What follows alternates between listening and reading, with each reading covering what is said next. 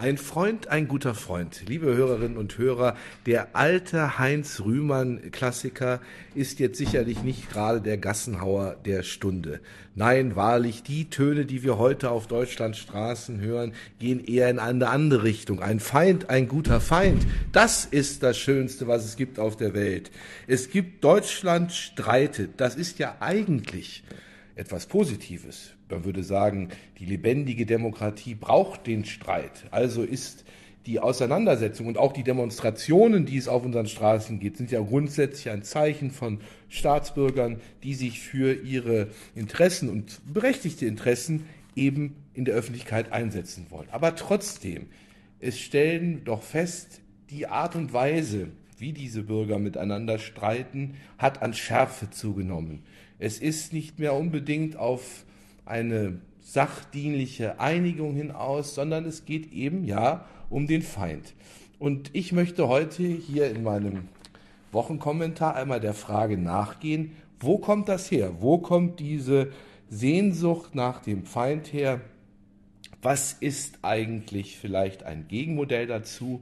Und ja, was können wir Christen eigentlich in diesem Zusammenhang dazu sagen und auch tun?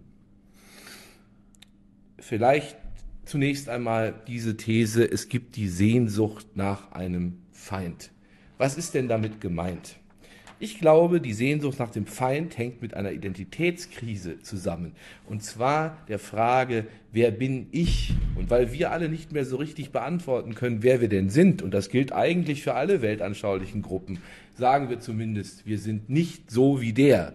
Und der, der nicht so ist wie wir, das ist eben der Feind der andere, der Fremde, der vor allen Dingen auch dann im Zweifel derjenige ist, dem man die Schuld zuweisen kann für die vielen politischen Missstände, die es ja ohne Zweifel in dieser Gesellschaft gibt, aber wo man eben sagen kann, weil die Gründe, warum bestimmte politische Missstände in dieser Gesellschaft herrschen, nämlich komplex sind, schwierig sind, manchmal auch Anstrengung kosten, sie äh, aufzudröseln, eben es nicht so klar immer Schuldige gibt, ist es eben eine eine Art Entlastung von Komplexität, wenn man sagen kann, da ist der Feind und der ist schuld dran.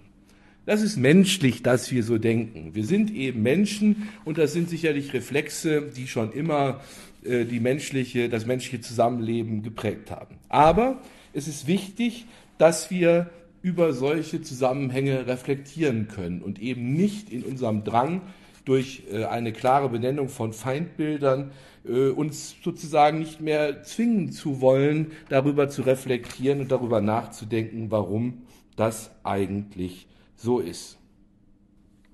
Sprungbereite Feindseligkeit. Sie alle, liebe Hörerinnen und Hörer, kennen sicherlich dieses berühmte Zitat von äh, dem großen und wichtigen, unserem verehrten Papst Benedikt, der das immer äh, bezogen hat auf die Art und Weise, wie in seiner deutschen Heimat mit ihnen umgegangen ist.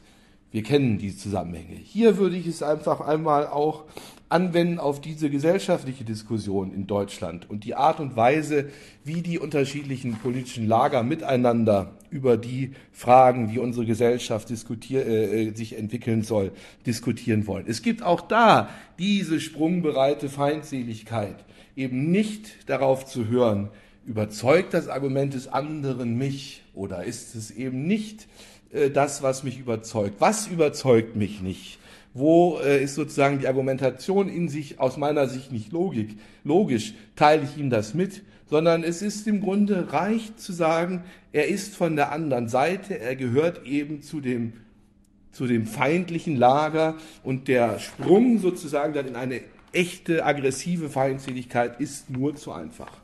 Ich möchte es an diesem konkreten äh, Problem, was wir im Moment haben, oder, oder dem konkreten Streitthema, das unsere Gesellschaft im Moment umtreibt, ausführen, nämlich den sogenannten Bauernprotesten.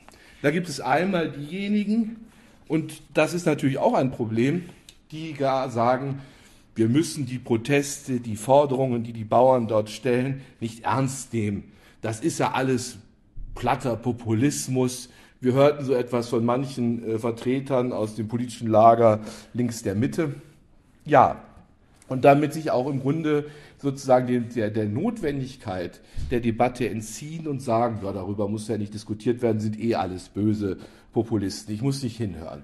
Aber umgekehrt gibt es das eben auch. Auch diejenigen, die, wie gesagt, aus berechtigten Gründen eintreten, die Sorge haben um ihre bäuerlichen Familienbetriebe, die finanzielle Zukunft, die sagen, was soll eigentlich aus der, aus der Landwirtschaft in Deutschland werden, was soll aus, unseren, aus der Landbevölkerung werden, also wichtigen Kulturfaktoren für unsere Gesellschaft, was soll daraus geschehen, die aber dann auch zu sehr eben angefacht sozusagen von dieser eher Ignoranz, die ich gerade geschildert habe, dann auch sagen, ja, unsere Proteste werden doch sowieso nicht gehört und damit dann die Systemfrage stellen und im Grunde sagen, ja, ich brauche mich auch nicht auf die äh, Auseinandersetzung einlassen, sondern es geht ja auch dann eben nur darum, also auf sprungbreite Feindseligkeit reagiere ich eben auch mit sprungbreiter Feindseligkeit. Und dann haben wir im Grunde eine Spiralwirkung, wo sich das immer weiter hochdreht und letztlich natürlich irgendwann zu eskalieren droht.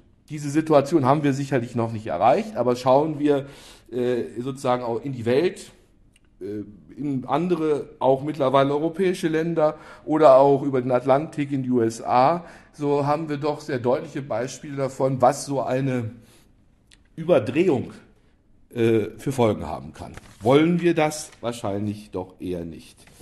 Ja, was ist aber sozusagen die Alternative, die andere Möglichkeit, wie man mit diesem Problem zu, umzugehen hat? Es hilft vielleicht ein Blick, und das ist tatsächlich ein Blick sehr weit zurück, nämlich in die nikomachische Ethik des Aristoteles.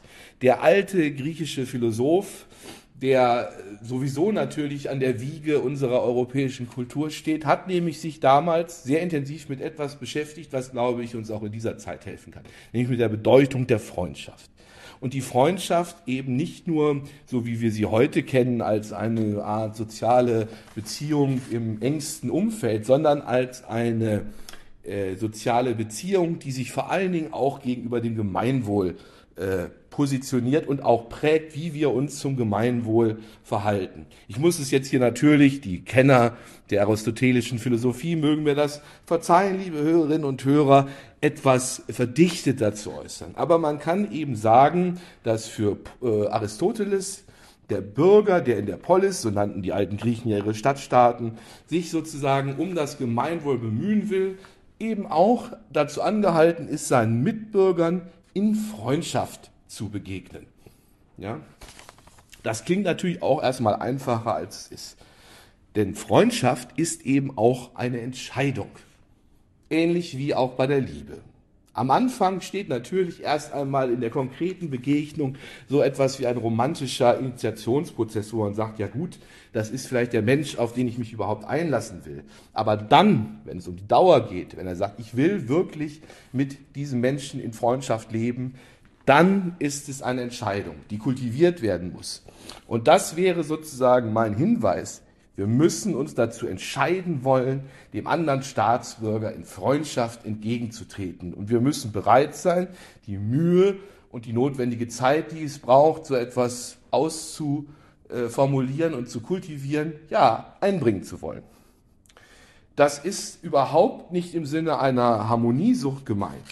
Denn nämlich gerade dem Freund gegenüber muss ich, weil er ja mein Freund ist, äh, kritisch gegenüberstehen, ihn in der Lage sein äh, zu, es ist ja keine Götzenliebe, keine, keine, keine äh, Romantisierung eben des anderen, sondern es ist äh, ihn ernst nehmen als Person. Das bedeutet natürlich, ihn auch auf Fehler hinzuweisen. Es gibt ja die Correctio Fraterna, die brüderliche Zurechtweisung. Ja, in dieser Zurechtweisung drückt sich ja die Sorge um den anderen aus, die eben aus einer durchaus ja freundschaftlichen Liebe entstehen kann. Jetzt mag auch das vielleicht manchem zu romantisierend äh, klingen. Ich möchte das ja auch gar nicht als ähm, einzige Option nennen, es soll ja nun mal zum Denk anregen. Denjenigen, die aber trotzdem sozusagen auf, der, auf diesem Feindbild beharren, denen sei gesagt, für uns Christen gilt sowieso, du sollst seine Feinde lieben.